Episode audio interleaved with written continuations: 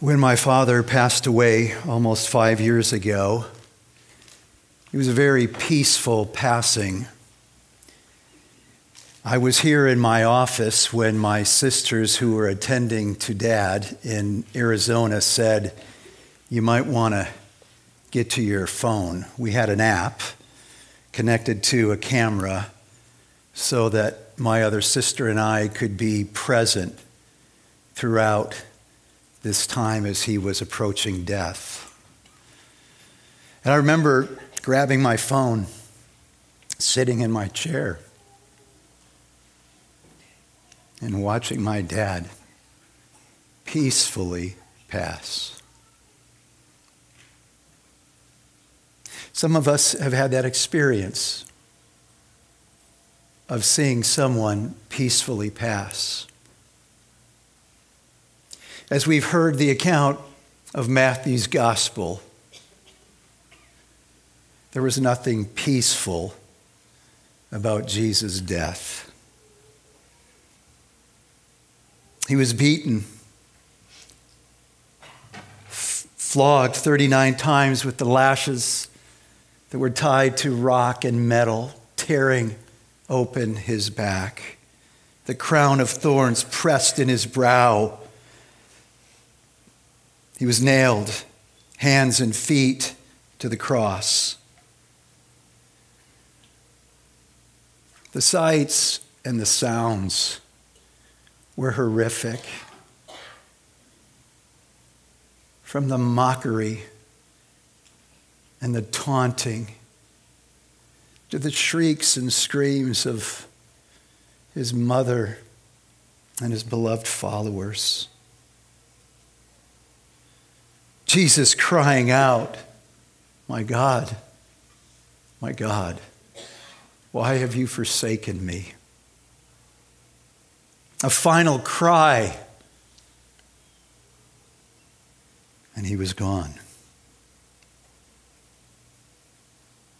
And we heard again the account.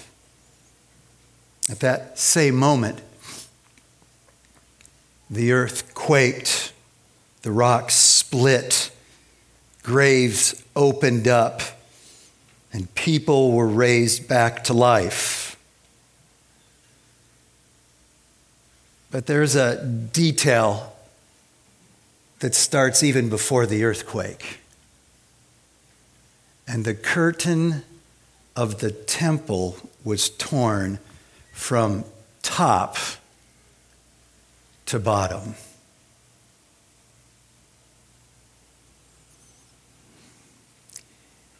When we read narrative accounts in the scriptures, we have to understand there's so many details. And the writers don't give us every detail. So when they give us a detail like the curtain, we want to pay attention. What's going on with the curtain? Maybe that's what you thought as you walked in tonight. What's, what's going on with the curtain? Let's talk about the curtain. Actually, the curtain goes back to the very beginning of the story of the Bible. How's the story open? God creates everything out of nothing. He creates Adam, he creates Eve, and there's this perfect intersect between heaven and earth. Adam and Eve living in this Garden of Eden prepared by God, heaven on earth, enjoying this perfect relationship with God. Perfect relationship with each other, perfect relationship with all of God's created order. Perfect until, as we just sung, the fall. When Adam and Eve doubted God's goodness, disobeyed his clear command, rejected his loving leadership over their life, and ate of the fruit of the tree of the knowledge of good and evil. And when that happened, death entered in. And when that happened, Adam and Eve did know the difference between good and evil in a visceral, personal way. And that's why they're hiding because they understood they did not belong in the presence of Almighty Holy God. And so, chapter 3, the account of their rebellion against God, ends with God driving them out from his presence and from the tree of life, which for me is not only an understanding of the consequences of our sin, that it leads to separation and death, but also points to the mercy of God that Adam and Eve would not live eternally cursed. But he drives them out from the garden, and he posts a guard, if you will, cherubim, angels, the very angels that protect the holiness of God with their drawn swords, not allowing them a way back. But the rest of the story of the Bible is about God pursuing rebels like us and like Adam and Eve. In fact, if you want to put the story of the Bible in a sentence, it's God reconciling all things in heaven and on earth back to their rightful place through Christ all for His glory and also for our good. And so the story is of a God pursuing His people. And He meets up with His people and He makes promises to His people like Abraham. Beautiful promises to Abraham even as he made promises to Eve, that one of your descendants is going to crush the enemy's head. And when God's people were delivered from Egypt and entered the promised land on their way in, God said, I, I want to make a covenant, a promise to you that I, I will be your God and I want you to be my people. And the question is so, how does that work? Because it didn't work anymore in the garden. And humanity hasn't gotten any better since the garden. So, how's this going to work? That God could be their God. How, how is it that there could be an intersect unholy people with a holy God. God said it's going to work this way. We're going to intersect in a place that, in many ways, is symbolically going to represent that garden. It's the tabernacle, the tent of meeting, the precursor to the temple. And at the center of the tabernacle was the temple, 45 feet by 15 feet wide. The first, called the Holy Place, 30 by 15. In it were several things like the lampstand, the altar of incense, the table of showbread. And then there was a curtain between the holy place and that cube, 15 by 15, the Holy of Holies where God descended over the very Ark of the Covenant, his throne, if you will. You see the image there of that curtain, some 60 feet high. If you're here in this room looking at the stage, the curtains here are about 25 feet high. This curtain was, was this physical barrier to God's holy presence. And the high priest was the only person who could enter into that space, and only one time a year on the Day of Atonement, as he offered sacrifice for himself, and then going in, offering sacrifices for the people of God a physical and visual barrier from a holy God. The priests took great preparation, ceremonial, ceremonial bathing, cleansing, linen garments. And there was such fear to enter into the presence of God that at times in Israel's history, they would send the high priest in with a rope around his waist and bells in the hem of his garment. so that if he was not able to stand in the presence of God, no one else would have to die to go get him out. They would pull him out. We read about this curtain in Exodus chapter 26, verse 31. Make a curtain of blue, purple, and scarlet yarn, and finely twisted linen, linen with cherubim woven into it by a skilled worker. Hang it with gold hooks on four posts of acacia wood, overlaid with gold and standing on four silver bases. Hang the curtain from the clasps and place the Ark of the Covenant law behind the curtain. The curtain will separate the holy place from the most holy place.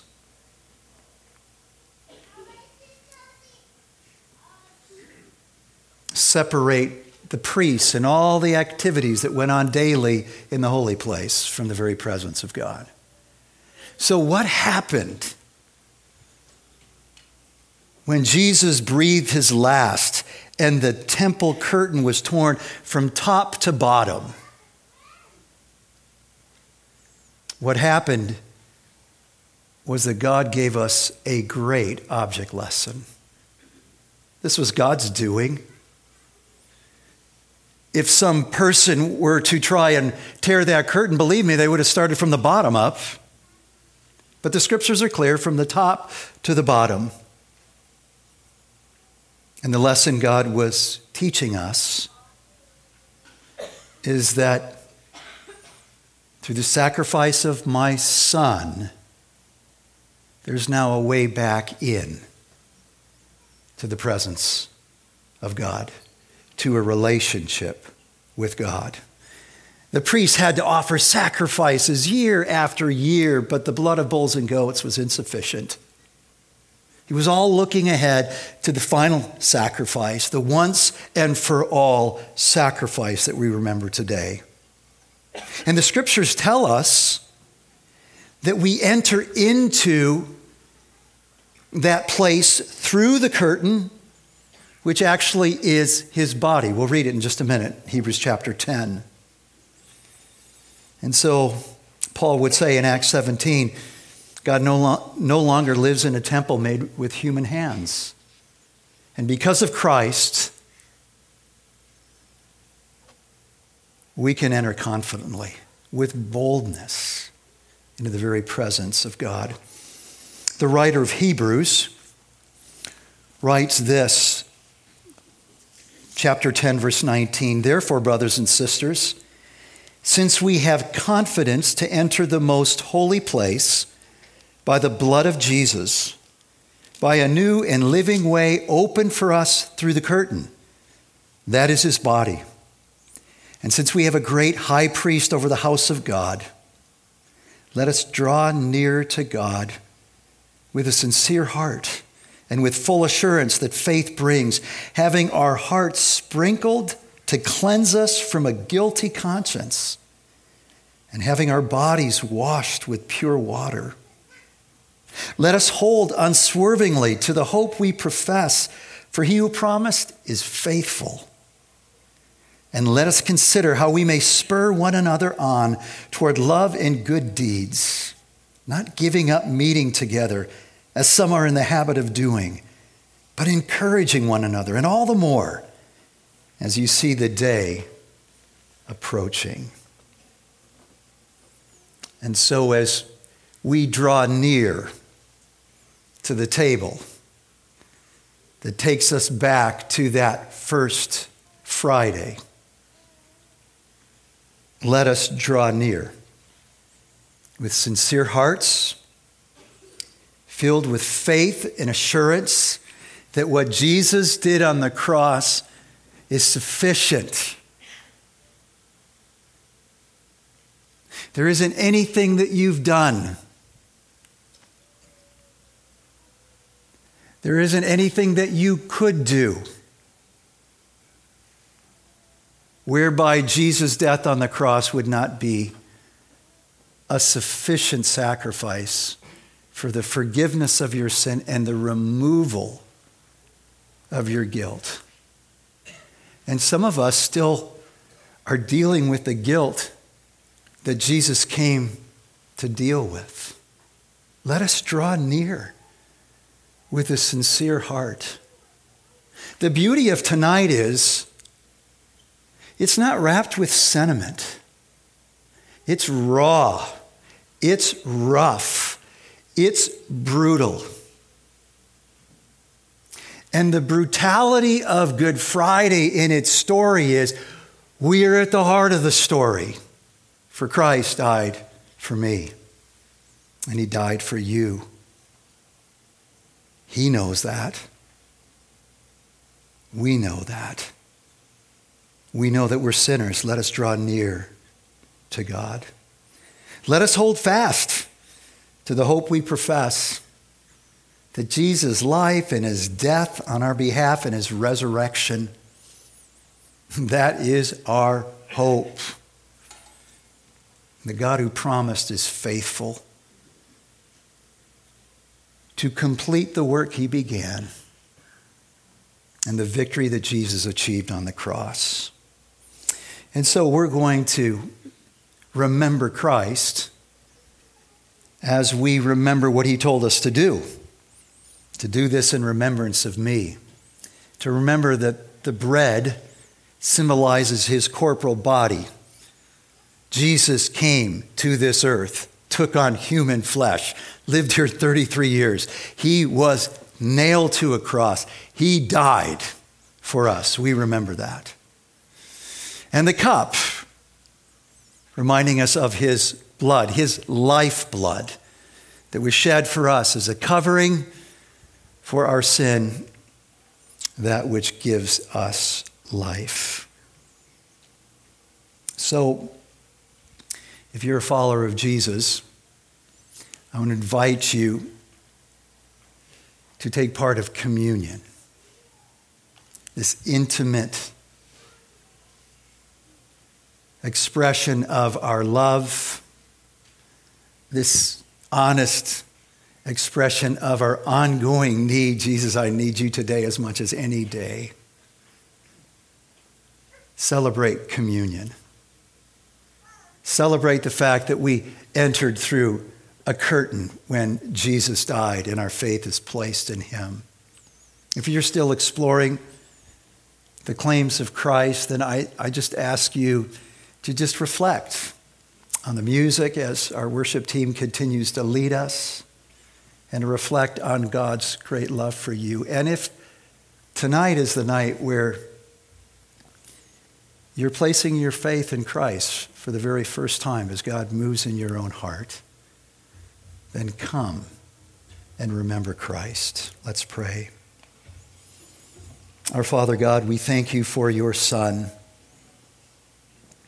the one who knew no sin but became sin on our behalf, that we might become the righteousness of God through him.